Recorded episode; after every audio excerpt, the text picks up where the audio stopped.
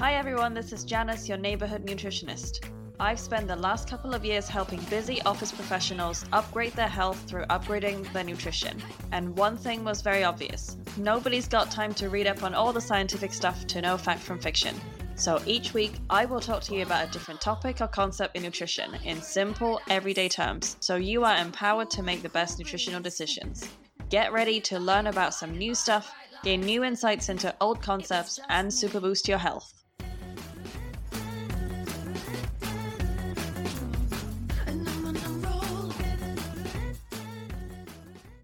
Hey everyone, it is the final episode of 2020. Can't believe how quickly this year has gone, but also pretty happy to move forward to the next year. Now, when I first started this podcast, I thought that I would be doing mostly solo episodes with a few guest appearances. But the responses in the health and nutrition community was so amazing that I ended up doing a different guest every week and I hope you've really enjoyed listening to all of my guests so far. I promise you there's going to be a lot more amazing content coming in the new year. I was reflecting on all the episodes so far, and I realized that even for people who don't claim to be foodies, food actually plays such an important role in all of our lives. From panic buying behavior at the beginning of COVID to the loss we collectively felt when we couldn't dine out at restaurants with friends and family anymore, to everybody cooking a lot more at home and trying out weird and wonderful recipes. Which is why it's so important to understand what we're really eating and how our bodies react to the foods. In the episodes that you would have heard so far, a common theme runs really strong. And that's the fact that nutrition and any kind of health program must be personalized to you. There is no one size fits all. It needs to be tailored to you, your body, and your lifestyle, and your goals. And we all really need to learn to connect with ourselves a bit more and just really feel and listen and respond to our bodies. Now, as I've asked all of my guests so far to give all our listeners three actionable tips, I decided to also do the same and here are my three actionable tips for starting 2021 right and making it a great year. Number one, figure out your why.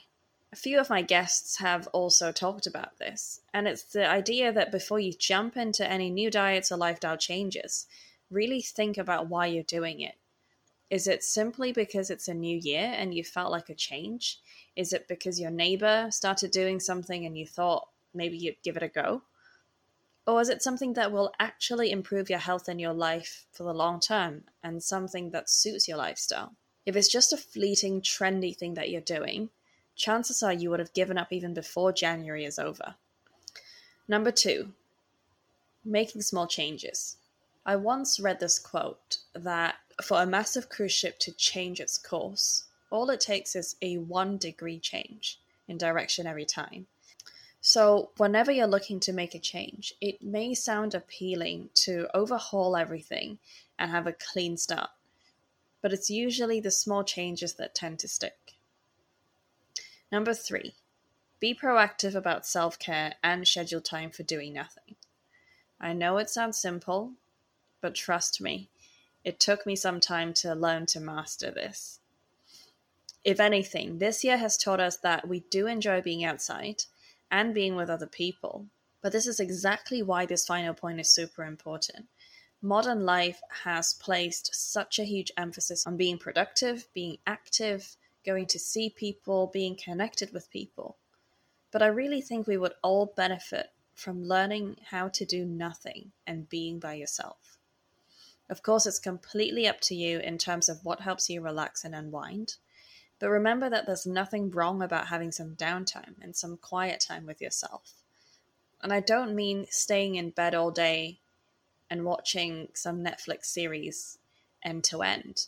I mean, that could be a jam, but what I'm really talking about is having time to do some introspection, to really clear your mind and let your mind just take a little break do some yoga, practice some breath work, or even better, learn to do literally nothing.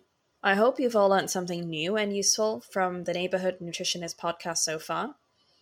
And I hope that it's provided some light-hearted company and entertainment to you, as well as hopefully some knowledge in this very strange year. No matter what happens next, remember that you are solely responsible for your health. Your body is extremely intelligent in giving you signals and information, and there are plenty of resources and people who are willing and eager to help and support you. Stay healthy, rest plenty, and eat well. I'll be back in the new year with a brand new season of amazing content. Thanks for listening.